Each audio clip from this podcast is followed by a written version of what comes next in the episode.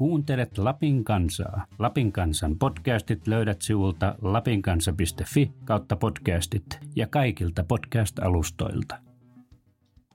Joku tuluppa vuotaa jossakin Lapin rajalla, koska meidän maine on päässyt valahtaa sinne etelään. Mie en tiedä, kuinka paksua viemäriä sinne on niinku tehty, mutta tuota, ei se niinku perus 50 putkea varmaan meidän maine kiirisi ihan stadiasti, mutta jos siinä on jotakin 75 tai 110...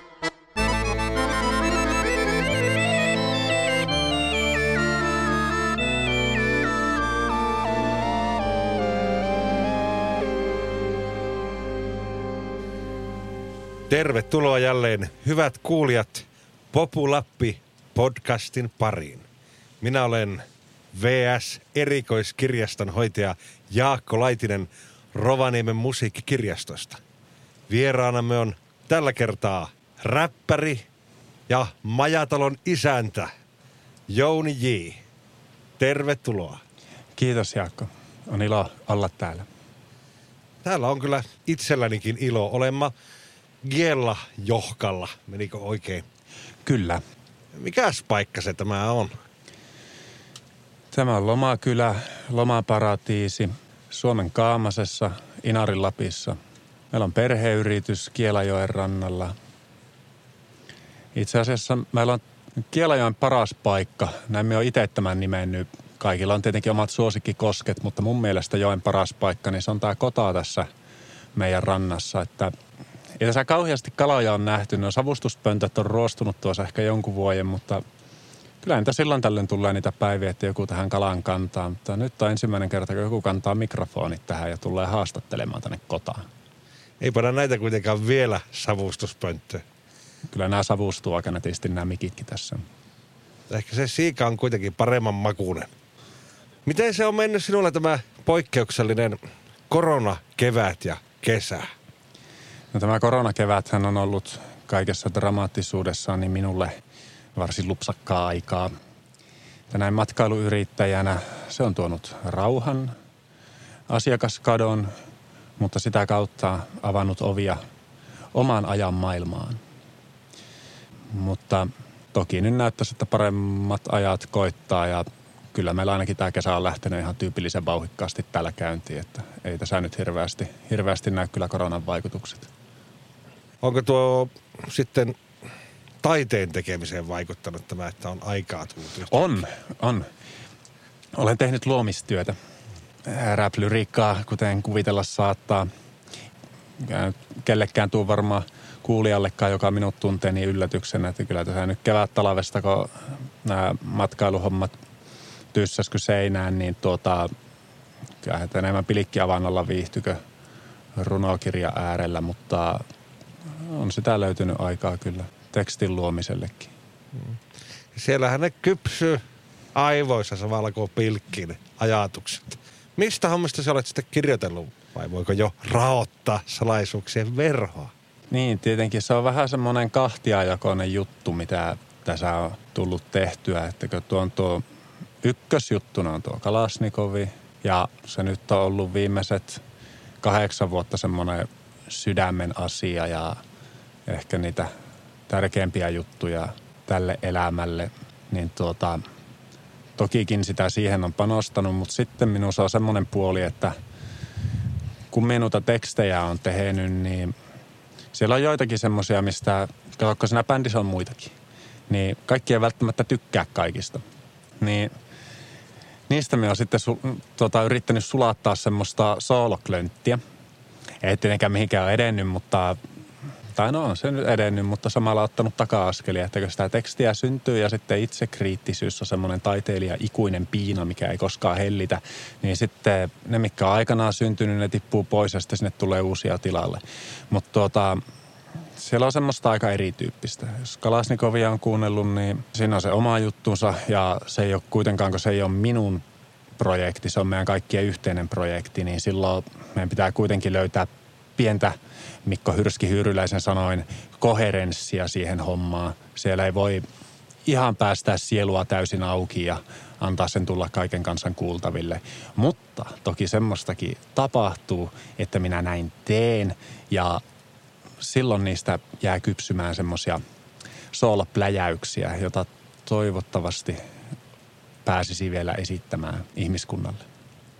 Toivon itsekin tätä kovin, koska on tykännyt kovin noista sinun sekä ettästä ja sopupeli appelsiinista. Kuunneltiin ja nautiskeltiin niitä justiin tässä automatkalla. Oi että, kun itse pääsisin vielä kuuntelemaan ja nautiskelemaan niitä. Olen toki pienessä hiprakassa uskaltautunut kuuntelemaan ja naureskelemaan niitä. Mutta niissä on se oma hommansa ja näissä uusissa jutuissa on vähän erilainen hommansa, mutta kyllä sieltä yhtäläisyyksiä löytyy. Se on vaan hirviän paha, aina kun tarpeeksi menee vuosia ja ainakin kun itsellä on semmoinen jonkunlainen illuusio, että sitä olisi kehittynyt tuossa hommassa, niin silloin kun kuulee jotakin vanhaa, niin sehän kuulostaa itsestä aivan hirviältä. Ja sitten kuitenkin on jengiä, joiden mielestä se kuulostaa hyvältä. Ja sitten muistelee niitä aikoja, kun on tehnyt, niin silloin se tuntuu itsestä ihan kauhean hyvältä.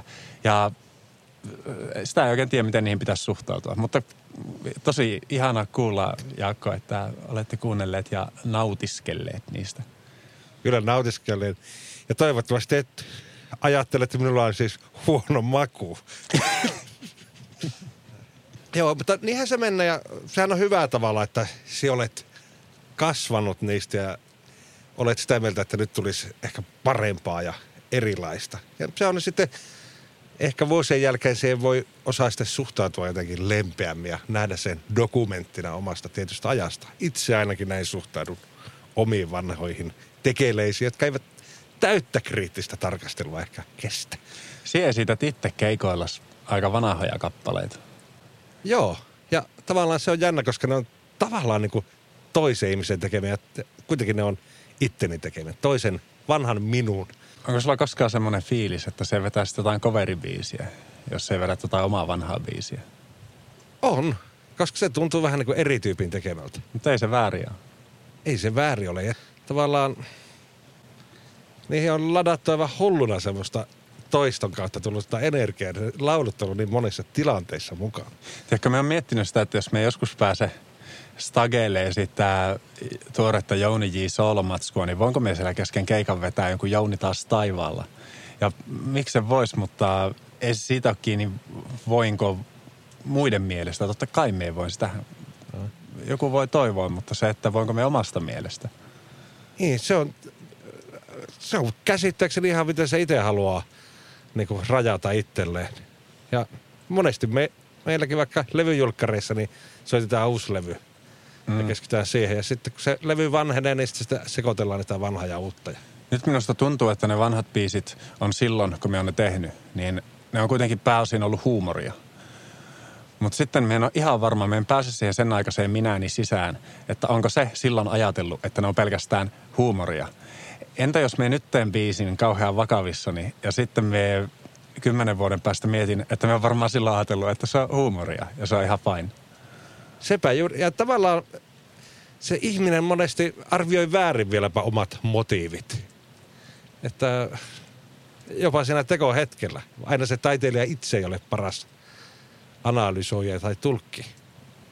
Ja sitten tosiaan kun vielä tätä aikaa tulee, se hämärtyy entisestään. Si kysyit tuossa tovi sitten siitä, että mistä nämä uudet tekstit kertois, niin minä luulen, että se on tämän Jouni Jin Soul-projektin comebackin ensimmäinen näyttäytyminen, niin se on semmoinen biisi, minkä minä itse asiassa minä olen kirjoittanut sen kuutisen vuotta sitten alun perin. Sitten minä olen joka vuosi kirjoittanut sen vähän uudestaan. Ja nyt se ehkä vähän pohjas siihen, että tekin olette tulossa täällä pohjoisessa käymään, niin minä kirjoitin sen vielä toissapäivänä sillä lopulta jälleen uudestaan. Siinä ei kauheasti ole sitä, mitä siinä oli silloin kuusi vuotta sitten. Mutta tuota, se olisi minun ensimmäinen, olisi minun oikeastaan ensimmäinen valmis soolobiisi yhdeksään vuoteen vai mitähän siitä, onko me ole jonkun semmoisen julkaissut viimeksi, niin se, se käsittelee ehkä me en tiedä enää, mitä se käsittelee. Se, alun perin se käsitteli, käsitteli semmoista ö, itseluottamuksen puutetta, sitä miten itseluottamuksen löytää takaisin, sitä miten tunteet vie ihmistä, mutta ihminen kuitenkin määrää itsenne omat tunteensa, tunteiden hallintaa ja semmoista. Ja sitten kun me on niitä vuosi vuodelta aina palannut aina siihen samaan ja käynyt sitä läpi ja se ei ole koskaan tuntunut se biisi valmiilta, niin – jotenkin me on kadottanut siitä sen alkuperäisen ajatuksen Ja nyt mulla on siinä mun mielestä ehjä kokonaisuus, mihin me tarvisi jonkun kertomaan, että mistä se kertoo. Ja tästä tultiinkin siihen, että mulla puuttuu kertsi siitä biisistä. Haluaisin suositella itseäni tähän hommaan. Tämmöinen taka-ajatus mulla tässä oli. Tuota, jos jossain vaiheessa tänään voisin esitellä sinulle sitä kappaletta. Se olisi ihan mahtava ja me on tosi, tosi mielelläni mukana. Voin paljastaa tässä kuulijoille ja sinulle, että olen fanisi. Innolla odotan, että pääsen tämän esittelemään. Ja. Mulla oli siihen kertsikin alun perin. Se oli sellainen, että elät ikuisesti, vaikka elätkin vaan kerran. Elät kaikkialla mielikuvituksen vapaudella. Elät läpi kesän, elät vielä talavella. Elät nukkuessa enemmän kuin elät valveilla. Sitten kun mä olin kirjoittanut tuon kertsin siihen biisiin, se oli mulle ikään kuin valmis. Niin sitten tuli äh, Hedorfi kuoli silloin ja sitten se Polar Soulin kanssa julkaisi sen biisin, missä oli ihan samanlainen kertsi. Joo. Ihan tosi samanlainen tämä elää ikuisesti, tämä elät vaan kerran, tämä elää ikuisesti. Niin sen jälkeen mulla tuli sellainen fiilis, että ei vittu, emme voi tämmöistä, tämä on ihan samanlainen. Ja sitten se jäi mulle sillä pois. Ja sitten ja. me joudun modifioimaan sitä biisiä. Sitten me en ikinä pystynyt tekemään siihen kertseen, kun mulla häiritti sen. Ja tuo on tosi jännä kuulla, miten kerroit, että sä oot lähtenyt tietystä ajatuksesta, ajatuksesta liikkeelle, sitten tehnyt sitä vuosia ja se on tavallaan keriytynyt ja muuttunut matkalla muuksi. Otettu joku suuntima, joku päämäärä ja sitten päädyttykin muualle. Vähän se, niin kuin... se lähti siihen biisiin, se ajatus, se on mulle suuri biisi, ei sen takia, että se olisi maailmaa muuttava tai se olisi vaikuttanut minuun syvällisen tunteellisesti se kyseisen biisin kirjoittaminen, mutta se on suuri biisi sen takia, että sen tekeminen, se parin, okei okay, siinä oli aluksi useampikin säkeistö, mutta se on sellainen typistynyt ja muovautunut, niin se, että sen tekeminen on kestänyt reilu kuusi vuotta, niin – siksi se tuntuu suurelta biisiltä. Se lähti semmoista kirjasta, semmoista tunnetusta bestselleristä, minkä me luin, mutta sitä me en ääneen kehtaa tässä tuota paljastaa, että mikä se on. Ja itselläkin joskus käynyt niin, että sattunut vaikka reissukirjaksi kirjaksi joku huono kirja ja sitä tarttuu ajatuksia, jotka sitten kypsyy lauluksi ja lukee jonkun mahtavan kirjan, mutta sitten ei tavallaan niin varsinaista laulua löydy, vaikka hyviä ajatuksia. Kyllä. Oletko sitten, oletko perfektionisti, jos menee näin kauan laulun hiomisessa? En. Onhan me joskus jotakin julkaissut. Kyllä. Onko se t- tavallista, että se menee monta vuotta vai tuleeko välillä myös aivan sweet side äkkiä valmista? Tulee äkkiä valmista. On mulla semmoisiakin projekteja tuossa, mitkä olisi ihan tosta vaan äkkiä valmista, mutta minä jostakin syystä haluan tuo yhden kappaleen, koska se on se ensimmäisenä aloitettu niin me haluaisin sen ensimmäisenä valmiiksi, kun mulla pelottaa, että jos me nyt julkaisen hätäisemmin semmoisen jonkun helpomman teoksen, niin ei se sitten, siinä voi tulla joku semmoinen kiekura, että tuo jää vaan pois kuvioista. Se on mahdollista. Ja sitten jos sinullakin on noin kriittinen suhtautuminen vanhaan tuotantoon, niin sitten se taas saattaa aina näyttäytyä vähän päästä että se vaatii sitä uutta. Mutta sanotaanko, että ei mulla nyt ole semmoista pelkoa, että jos me nyt julkaisen jonkun biisin, niin me tulen katumaan sitä joskus lähi- tai kaukotulevaisuudessa. Ei, ei, ei ole semmoista, semmoista tota, miksi kriittisyydeksi sitä nyt voisi kutsua? Itse kriittisyys, kö? Kö? Tavallaan, joo. Hmm. Oletko sitten ylpeä vai häpeätkö niitä vanhempia levyjä? En puhu kyllä niistä levykokonaisuuksista. Ei, siellä on paljon hyvää, mutta on siellä semmoista kyllä mitä häpeääkin. Mutta kyllä siihen suhtautuu huumorilla niin kuin elämään yleensäkin. Se on. Onhan siellä ihan loistavia helmiä. Niinpä. Vittu me vihaan tuota helmiä sanaa. Mulla varmaan jännittää pikkusen tämä haastattelu, niin siksi me käytän tuommoisia adjektiiveja. Me ikinä sano, että helmiä. Nyt tuli mikä voisi olla korvaava ilmaus? Mehän salataiteilijoita tässä ollaan. Okei, okay, yksi ilmaus on vielä pahempi. Jos me sanoisin jostakin, että joku biisi on parhautta, niin se on vielä pahempi. Mutta sitä mien käyttäisi, vaikka jännittäisi kuinka.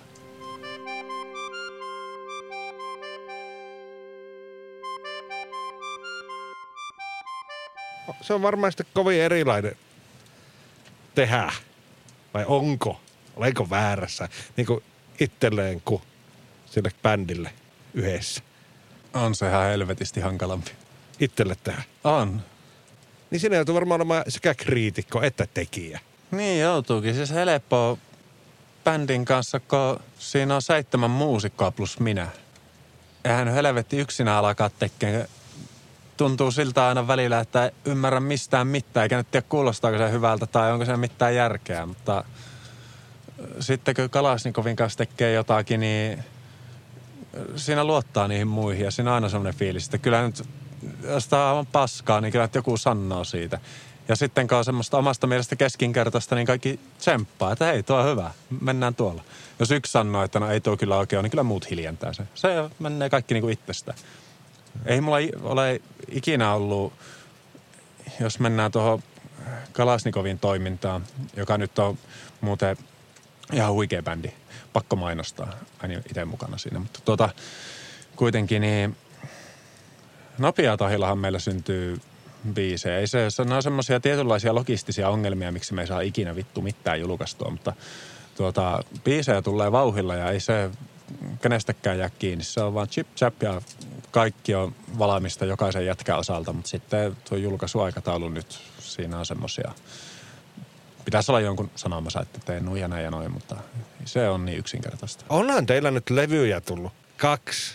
Kaksi. Kaksi. Kaksi. Ja lyhyt elokuva. On se enempi kuin mitä moni bändi saa koskaan aikaiseksi. On. Meillä olisi kolmaskin niin kuin ihan pientä vaille valmiina. Mutta me luulen, että ei, emme sen suhteen hättäile. Tehdään biisi kerralla. Meillä on sellainen juhannushitti, juhannus 2020 hitti tulossa – sen, sen verran raaskin kyllä paljastaa, että tuota, no, tästä nyt uskaltaisi julkisesti puhua. Siinä on mukana hippiaatetta, se on aika raju rockibiisi. Se tulee ton Woodstock-festareitten 50-vuotisjuhulan kunniaksi, niin se on ihan huikea kappale. Me ollaan vähän myöhässä siitä, niin kuin ehkä osaatte päätellä tästä aikataulusta, mutta kuitenkin niin se on kova. Mm. Kalasnikovia parhaimmillaan ja rouheimmillaan. Ja ajanahan sanotaan olevan syklinen, niin ei se haittaa, jos vähän on myöhässä, koska saattaa se uusi sykli taas tulla jossakin välissä. Niin, tuota, noista ajan sykleistä, niin toihan Kalasnikovihan on tosi symbolinen bändi. En tiedä, onko se niin selvää vielä kaikille, mutta tuota, ja muistatteko uuden ajan sykli käynnistyi tuossa 21.12.2012. Ne oli nuo, ei ne inkat ollut, kun maijat, joku muijat kuitenkin, niin tota, ne oli laskenut silloin, että 21.12.2012 niin lähtee New Age, uusi aika. Niin tota, silloinhan osa otti maailmanloppua, mutta se mitä ne ei osannut ottaa, niin se oli Reindeer Kalasnikov. Ja meidän ensimmäisen biisi ikinä julkaistiin 21.12.2012. Ja me luulen, että sitten kun meidän seuraava biisi julkaistaan, niin se on taas uuden ajan alaku. Mutta sitä maijatkaa ei osannut ottaa. Miten muuten Reinier Kalasnikov sitten syntyi? Mistä se lähti liikkeelle? Oltiin 2012, oltiin minun isän vanhempien mökillä viettämässä juhannusta. En ole varma meidän bändiläisistä, että ketähän meitä siellä oli, mutta meitä oli Mie, Agistas ja, kitaristi Janne. Ainakin nyt tämä kokoonpano, niin mun mielestä niin siellä, sielläkö nautittiin juhannuksesta ja Suomen sääskistä ja Pudasjärven kesästä, niin tuota, tuli semmoista puhetta, että kun siinä – oli tämmöistä kaveripiiriä, jolla oli jonkunlaisia musiikaalisia lahjakkuuksia ja mulla ja Akilla oli tämmöistä hip-hop-meininkiä, niin tota, kokeillaanko tämmöistä, että, taustalla on ihan oikeata musiikkia ja sitten tähän tulee tämmöistä rap-lyriikkaa päälle, että miten se skulaisi. Ja kolmen päivän juhannuksen vieton jälkeen, kun lopulta päästiin kotiin, niin meni varmaan useampi päivä toipua ennen kuin kukaan edes muisti, että oltiin tämmöistä suunniteltu, mutta ehkä kuukausi myöhemmin, niin me oltiin kerätty jonkunlainen porukka kasaan tonne Vitikan päähän ja ei hirveän luonnolliselta tuntunut. Minä muista, että oliko tämä maailma ympärillämme oikeasti jo joku ensimmäinen biisi, mitä alettiin jamma. Eli se oli luultavasti Janne joku sävellys ja siihen sitten jätkien kanssa, muista oliko Viltsues sillä mökkireissulla mukana vai miten se siihen nyt tuli mukaan, mutta kuitenkin tilanne oli se, että Jannella oli joku sävellys ja mulla ja Akilla ja Viltsulla oli säkeistöt kirjoitettuna, yhteinen biisiaihe. Eli maailman ympärillämme löytyy meidän ekalta levyltä. Mutta tuota, mun mielestä se oli ehkä se biisi jotenkin, mistä se lähti liikkeelle. Ja No se ensimmäiseen versioon, mikä siitä myöskin julkaistiin, niin Janne vielä soitti varmaan lähestulkoon kaikki instrumentit ja sitten meillä alkoi vähän myöhemmin siitä niin kuin rakentua se bändi, että me löydettiin siihen sitten ihan muitakin soittajia, että siihen tuli tämmöiset elementit mukaan, että näitä voisi jopa esittää livenä jossakin, että oli erikseen rumpali ja basisti, koskettimet. Mutta tuota, sieltä mökkireissulta se lähti. Ja sitten varmasti välissä tehtiin muitakin biisejä, niistä on varmaan suuri osa jäänyt julkaisematta, mutta ensimmäinen, mikä julkaistiin, oli kuitenkin tämä minun muistikuvien mukaan ensimmäinen biisi maailman ympärillämme, joka silloin ennalta määrättynä päivänä 21.12.2012 heitettiin eetteriin. Ihan timaattinen pläjäys. Ja siitä se lähti. Oliko se tehnyt niin kuin aikaisemmin solo-keikkaa? Pelkästään joo. Joo, joo, joo. Ja Aki, Akistaksen kanssahan me oltiin käyty. No se minun omat räppihommat lähti kyllä siitä, että talonpoikalallin kanssa, niin me oli oikeastaan Lallille tuplaajana, joka tarkoittaa sitä, että niin kuin assistanttina, semmoisena keikka-avustajana. Se on tärkeää, en yhtään vähättele rooliani siinä. Niin semmoisena useamman vuoden. Ja sitten me pääsi sinne esittämään omia juttuja välillä kanssa. Ja sehän minua kasvatti sitten ihmisenä ja eritoten räppärinä. Ja ei mulla minkäänlaista bändijuttua tai semmoista vakavasti otettavaa sooloprokkista kuitenkaan ollut, ollut ennen tota Kalasnikovin hommaa.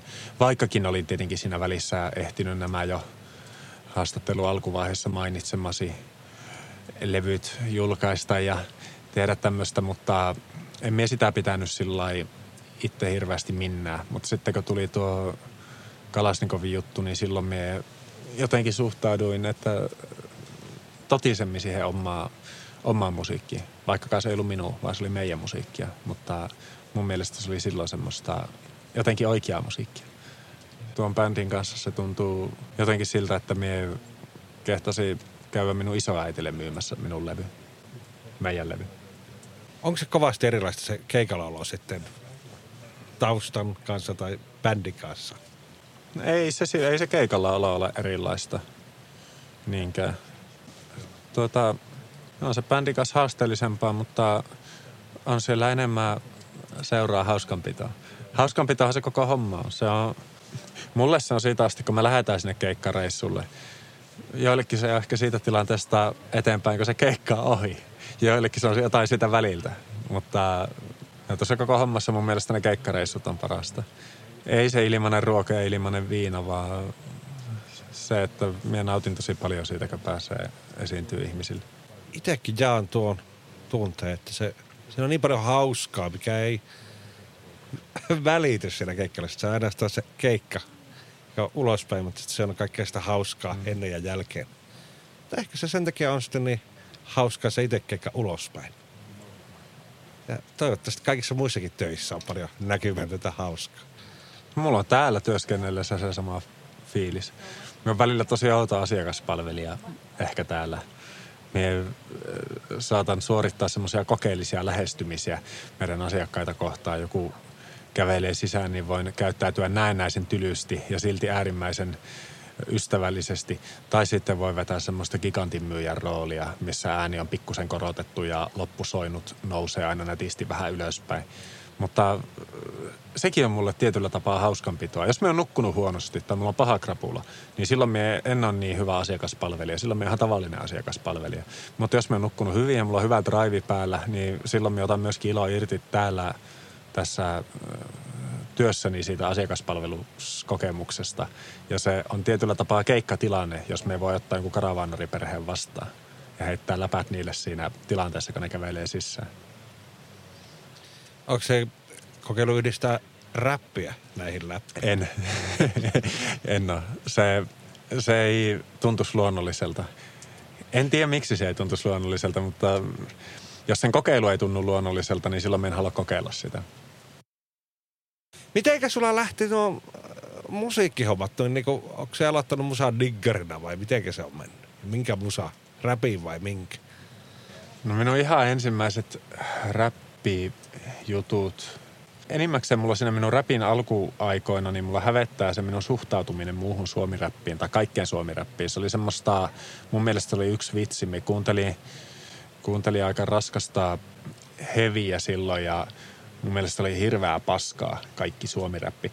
Me katsoin silloin paljon South Parkia ja kuuntelin semmoista väkivaltaräppiä, johon minä suhtauduin huumorilla.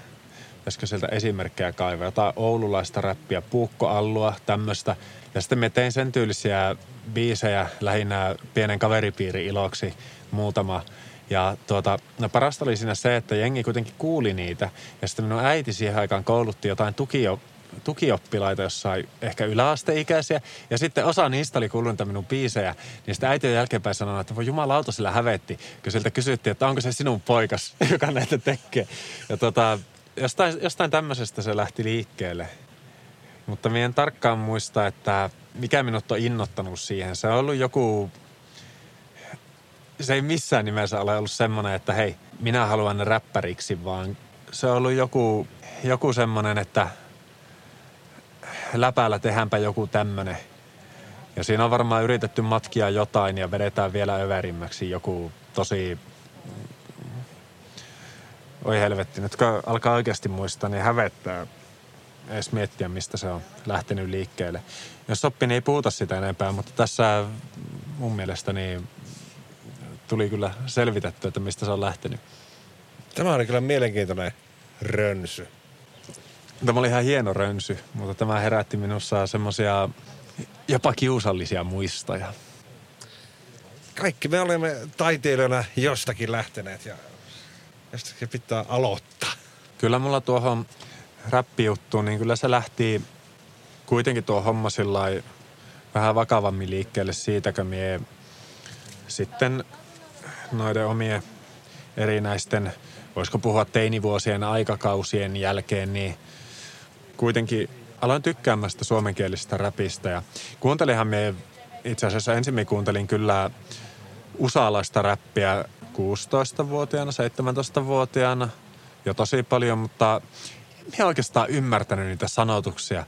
Kyllä mä ymmärsin englantia, mutta kun ne puhuu niin kauhian nopeaa ja sitten niillä oli semmoinen omanlainen slangi ja muuta, niin en mä hirveästi ymmärtänyt, että mistä ne puhuu. Se vaan kuulosti ihan siistiltä. Ja sitten me kuuntelin silloin, ennen kuin me Lallin kanssa oltiin ikinä tavattu, niin me kuuntelin Lallia ja me faniitin sitä ja me tiesin, että se on Lapista. Totta kai oli tulenkantajia ja no paljon muitakin. No en itse asiassa hirveän paljon muita. Asaa ja tulenkantajia, talonpoikalallia.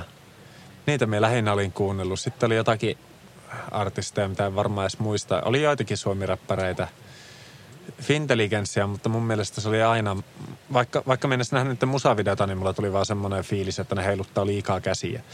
Ne tekee liikaa rap-liikkeitä, mutta tota, sitten Lallin kanssa, mä olin julkaissut jo joitakin biisejä, niin Lallin kanssa, mä olin sen kun Lallin keikan, niin juteltiin sitten ja no, vietettiin sen kanssa jonkun verran sitten aikaa ja siitä se lähti, että me lähinkö Lallilla oli kuitenkin ihan keikkoja ja fanikantaa ja muuta, niin me lähdin sitten sitä kautta sen matkaan keikoille ja siitä, siitä se innostus lähti, että me ajattelin, että no räpäätään menemään vain, että ei siinä niin kuin mitään. Se oli varmaan hyvä koulu sitten pyöriä siellä Lallin keikoilla ja nähdä, mitä se räppilife on. Siinä vaiheessa, kun me sen kanssa tavattiin, niin se oikeasti kuitenkin oli niin kuin jo kokenut muusikko. Ainakin sillä omalla sarallaan, eli lappilaisena räppärinä, niin sehän oli oikeasti jo kokenut jätkä. Kyllä. Muistako meidän jotakin yksittäisiä oivalluksia, mitä siellä oppi? Me opin sen, kun musiikissa tota, varsinkin räpissä, niin se on tärkeää, kun lasketaan niitä tahteja, että, että siellä tehdään, tehdään kahdeksan tahi vai 16 tahi säkeistä, niin me ymmärsin sen. Me en tiedä, ymmärsinkö me sitä ennen kuin me Lallin kanssa tavattiin. Niin sillä, että se minkä mittainen säkeistä tuohon tulee, niin ei se ollutkaan 38 sekuntia, kun se saattoi olla, että tee 16 tahtia. Niin oppi laskemaan niitä, niin sitä hoksasi niin biisin rakenteet. Ja alkoi lähestyä sitä, että mitä Maki Kolehmainen, niin minkä takia se saattaa menettää yöuneensa, että jos jossakin biisissä, niin se rakenne ei meekään niin oppikirjoissa. Niin semmoista oppii ymmärtämään. Rakenteet avautu. Joo.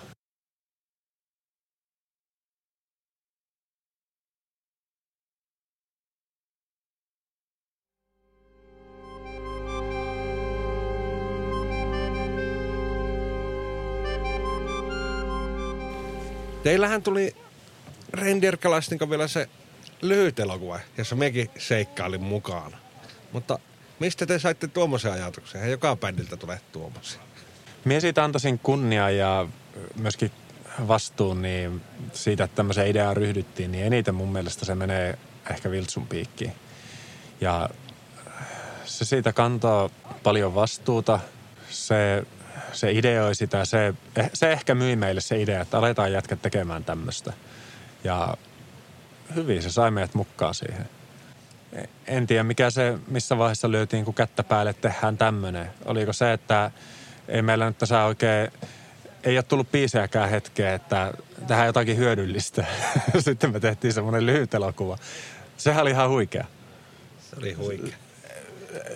lopputulos oli mun mielestä tosi hyvä. Mä siihen ihan sataprosenttisen tyytyväinen, mutta se toteutus oli vielä hauskempaa, mitä, mitä niin kuin minkään levyyn tai biisin tekeminen itsessään. Että tuota, totta kai siis se kattaa kolme biisiä, jo ihan ok biisejä, ei missään nimessä ehkä mikään niistä meidän omasta mielestäni parhaita biisejä, mitä ollaan tehty, mutta se kokonaisuus, minkälainen niistä saatiin punottua. Eihän niiden biisien kirjoitusvaiheessa oikeasti ajateltu, että näistä muodostuisi tämmöinen trilogia, juonellinen elokuva, mutta eh, kyllä se näin jälkeenpäin ajateltuna, niin siitä saatiin nerokkaasti punottua semmoinen hieno juoni. En tiedä, onko, kuinka monelle se on vielä avautunut se syvin merkitys, mikä tässä elokuvassa oli, mutta kyllä se itsellä oli ihan mahtavat fiilikset tehdä sitä juttua ja tuommoista haluttaisiin tehdä lisää? Itselläkin oli samantyyppisiä fiiliksiä, kun kävin siellä mukana. Se oli kyllä semmoista leikkiä kaikissa sanan niin hyvässä merkityksessä. Kyllä, se oli nimenomaan sitä.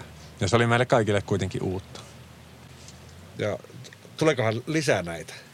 No toivottavasti.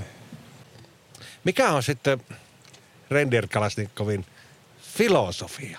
Mikä on se sytyttävä voima, liekki siellä, joka pitää sen toiminnassa? Näitä on kahdeksan erilaista filosofiaa ja me ei voi puhua bändin puolesta, että mikä on meidän yhteinen filosofia. Minun oma filosofia siinä bändissä on se, että se on älyttömän jouhevaa ja luontevaa ja hauskaa ja tuntuu, että siinä on hommat niin kuin ne menee kaikki, niin hyväksyen kaikki vastoinkäymiset, mitä siinä tulee. No ei meillä edes tule vastoinkäymisiä, meillä vaan tulee vähemmän myötäkäymisiä. Niin se on kaikki ihan ok. Se menee omalla painollaan. Siinä on alla semmoiset ehkä kuutionmalliset pyörät ja painolastia helvetin paljon. Ja alamäki ei ole tarpeeksi jyrkkä, että se lähtisi ikinä rullaamaan kunnolla. Mutta mun mielestä se menee just niin kuin pitää sun pitää näiltä muilta jätkiltä kysyä, että mikä niiden filosofia on, mutta ei meidän bändillä. Meidän bändi ei ole päättänyt filosofia. Meidän bändi ei myöskään ole päättänyt, mitä genreä se edustaa. Ja meidän bändillä ei myöskään ole yhteistä poliittista linjaa, vaikkakin me nyt ollaan jotain vasemmistolaisia arvoja välillä ylistetty jossain kappaleissa, mutta se ei tarkoita sitä, että me ylistettäisiin vasemmistolaisia arvoja tai oikeistolaisia arvoja tai keskustalaisia sipilöitä, arkipäiväisessä elämässä tai meidän biiseissä tai missään meidän yhteisessä filosofiassakaan, jota ei ole. Vaan te olette kaikki yksilöinä mukana tässä kollektiivissa, bändissä. Me yksilöinä muodostamme monikon, jonka taivutusmuodot ovat erittäin monimutkaisia jopa kokeneelle suomen kielen taitajalle. Uskallatko vähän väläytellä näitä? näitä taivutusmuotoja? Kyllä. Omenia vai omenoita? Omenoita. Universumien vai universumeiden taakse? Mie. Universumien. Onko stadissa universumä? Varmastikin. Tai jossakin on varmaan universum myö. Tuolla Savossa. On USAssa ö, Universu Wii vai I? Varmaan Universe Y. Universe Y. Kaupungeissa on varmaan University. Joissakin kaupungeissa olen tällaisen törmännyt. Tuossa Kaamosen kaupungissa ei ole yliopistoa. Mistä täällä sitten opitaan asiat? Täällä elämänkolusta. Jaa, onko sulle tarttunut viime aikoina joku oppi päähän? Öö, joo, on. Hitto, minkähän me opii ihan vasta? Vittu, mulle ei tule, nyt ei tule kyllä mitään mieleen tähän, että mitä mä olisin oppinut, sori. Jotakin kuitenkin. Niin, sanoit, että se levy on pientä vaille valmis. Se uusin Kalastikomin levy. Öö, no se nyt oli tommonen vertauskuva. Tuota, meillä on aika paljon biisejä silleen tota, että me ollaan aloitettu niiden äänittäminen. Ja jos, jos mitä ollaan opittu noista kahdesta ensimmäisestä levystä, niin se, että ollaan aloitettu biisien äänittäminen voi tarkoittaa sitä, että levy on neljä, viisi vuotta, niin se on aika lailla paketissa. Mutta tuota, tässä olisi nyt mahdollisuudet semmoissa, että me seurattaisiin tätä nykyajan trendiä. Me ei julkaistaisikaan levyä tosta vaan sillä, että kansa ottaa janoa uutta musaa ja sitten yhtäkkiä putkahtaa uusi Kalasnikovin pikkuvauva taas kapaloituna seimeen, levykauppa X-hyllylle, Spotify Eetteri, meidän Facebook-seinän myyntikanavalle. Ei, vaan ajateltiin semmoista, että me julkaistaisiin ensin yksi biisi ja sitten, kun se on kulutettu puhki kuukaudessa, me julkaistaisiin toinen. Ja näitä jengi saisi kuunnella niin pitkään, että lopulta julkaistaisiin kolmas. Ja mentäisiin biisi kerrallaan eteenpäin. Vähän niin kuin kalamies menee heitto kerrallaan eteenpäin. Alavirtaan päin kalastaan. Paitsi larvastajat, jotka aloittaa ala, alhaalta ja menee heitto kerrallaan ylöspäin. Mutta me ei olla mitään larvastajia. Me ollaan kalasnikolla.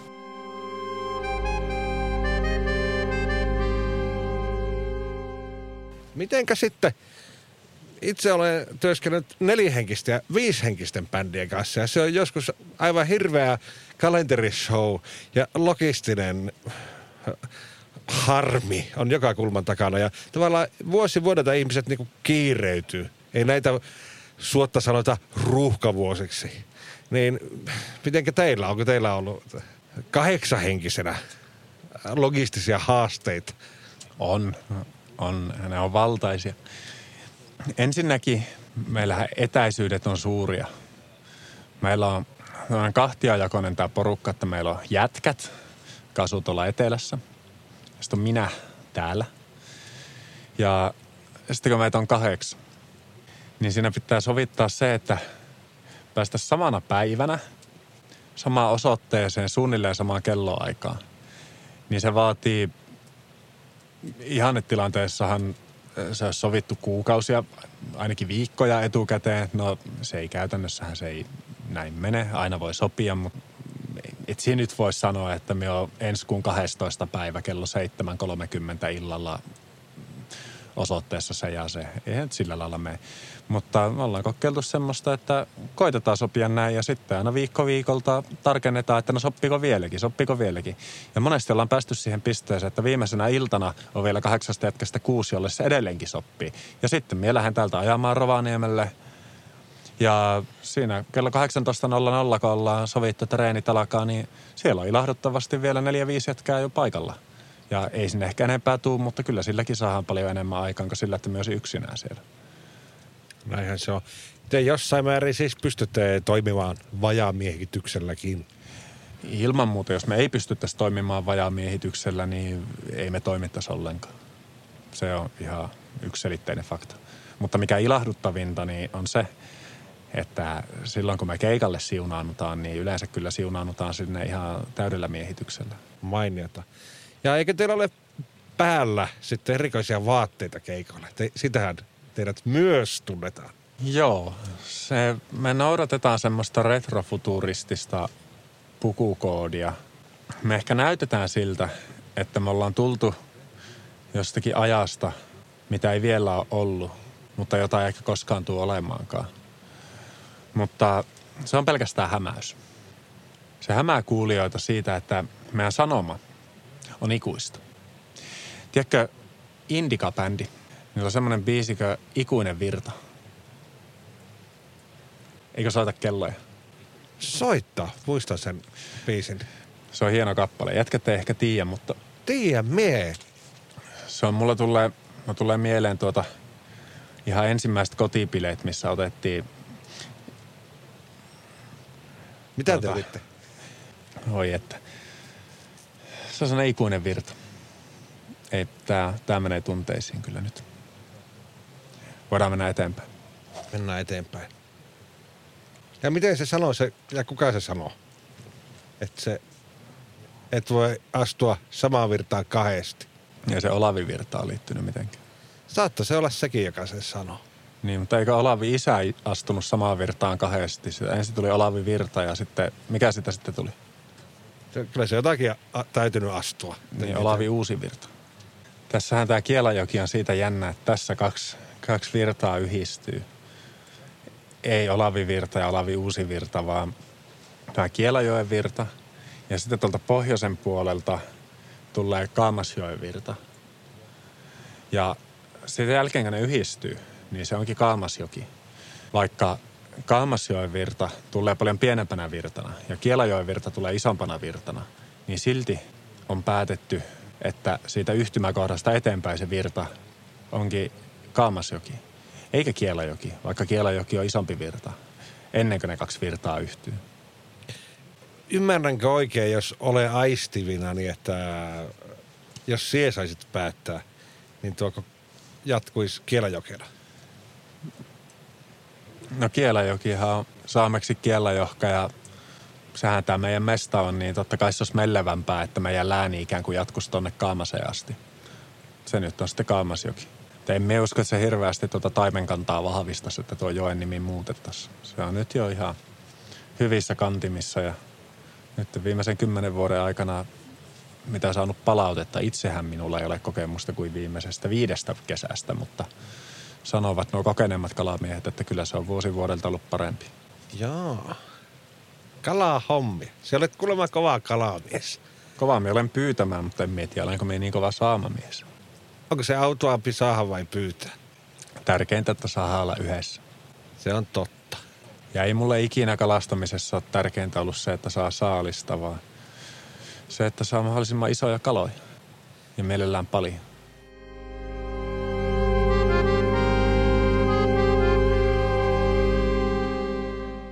Mitenkä sitten? Tuo reindeer-kalastiko. Mennäänpä takaisin siihen. Mennään, se on mielenkiintoinen aihe. Se on lähellä minun sydäntä, niin kuin tuossa tuli jo toisteltu. Sen minä melkein osaisinkin arvata. Mutta niin, eikö teitä jossakin tituleerattu sesonkibändiksi? Muistako oikein? Että Joo. Sehän on ihan osuva. Aina kun se liittyy tuohon meidän tuota, hiihtokeskustunnelmaan. Siellä on aina kova meininki. Joku hiihtokeskuksissahan, niin siellä on laskettelutapahtumia. Niin niissä laskettelutapahtumissa, niin niissä me ollaan oltu monesti soittamassa. Ja niissä me ollaan kyllä menestytty. Ollaan suorastaan niitetty mainetta. Niin se on jopa minun korviin kantautunut. Ja hissimusa on saanut sinällään uuden käsitteen, että se voi ehkä liittää noihin hiihtokeskuksiin. Siellä on, tiedätkö, niitä kapulaa ja tuoli ja kondoli ja mitä näitä hissejä nyt on. Luin vasta tuon souvareitten muistelmat, tällaisen teoksen. Niilläkin oli lähtenyt se maine kiirimään hiihtokeskuskeikoista.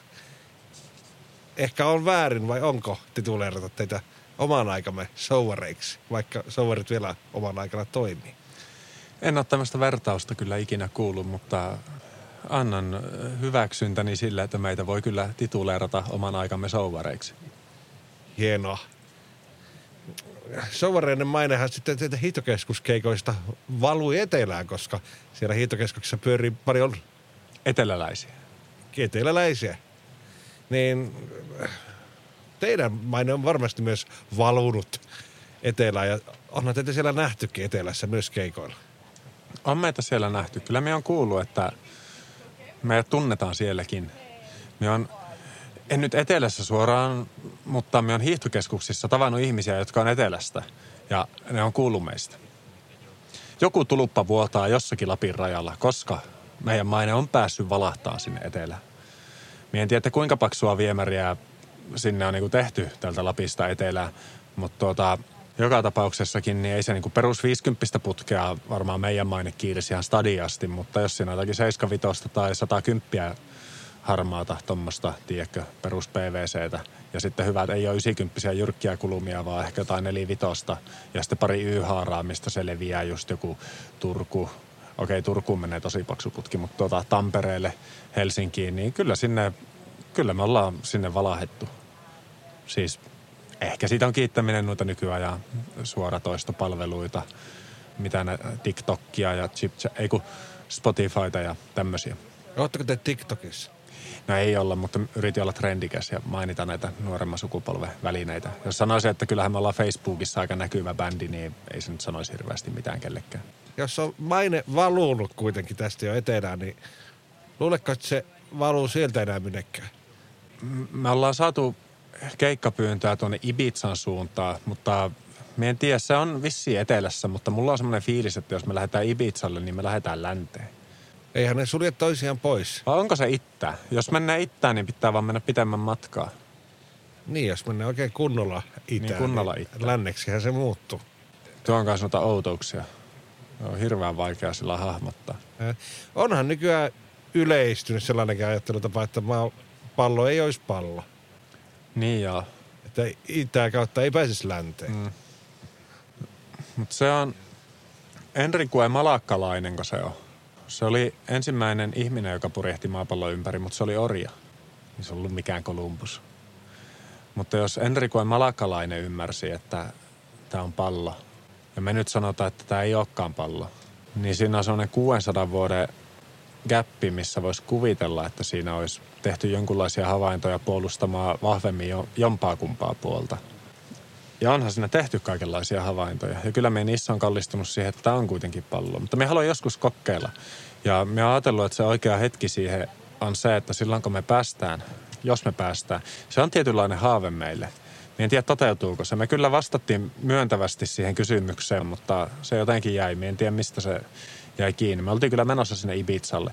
Mutta jos meitä nyt pyötää sinne Ibizalle tosissaan ja me lähdetään sinne keikalle, niin me vaadin, me esitän meidän seitsemänhenkiselle miehistölle, seitsemän plus minä, että mennään idän kautta. Ja jos me päästään Ibizalle idän kautta, niin silloin tämä on pyöreä pallo. Kyllä. Ehkä voitaisiin hakea sponsoreita tämän maan puolueen kannattajilta – mutta ehkä sillä ei ole niin vahvat ja intohimoiset kannattajat, mitä nämä Litteamaa puolustajilla. Että se otetaan niin itsestäänselvyytenä. Niin saako sponsoreita siihen, että lähtee Ibizalle todistamaan, että elämme pallolla? Niin.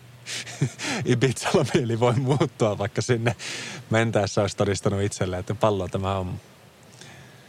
Ehkä jos täällä on kuulija, jolla on rahaa ja niin tämmöinen hanke olisi sponsoroitavissa. Me ollaan itse asiassa yksissä treeneissä tuossa. Minä en muista montako kautta kahdeksan siellä oli paikalla, mutta kyllä taisi ehdottaa, että tehdään yksi Flat Earth-biisi, mutta ei se saanut suurta suosiota. Olisi ollut kiehtovaa, jos meillä on kolme päävokalistia, olisi, no ehkä neljäkin bändissä, niin se, että siinä olisi puolet ottanut oman puolensa ja toinen puoli oman puolensa ja siinä olisi otettu sellaista battle-henkisyyttä – missä olisi kiistelty maavallon muodoista, mutta se olisi ollut ehkä pikkusen turha absurdia, koska meistä kukaan ei ole vielä niin valaistunut, että me ajateltaisiin meidän elävällä lätyn. Onko sulla tapana ottaa sitten semmoisia mielipideasetelmia, jotka ei vastaa ehkä sinun omia mielipiteitä, kun tekee biisiä? No nyt tekisi mieli sanoa, että mulla on tapana ottaa semmoisia asenteita, jotka ei vastaa minun todellisia mielipiteitä, varsinkin kuuntelemalla minun vanhempia biisejä tai ehkä ei pelkästään soolobiisejä, ehkä Kalasnikovin biisejäkin.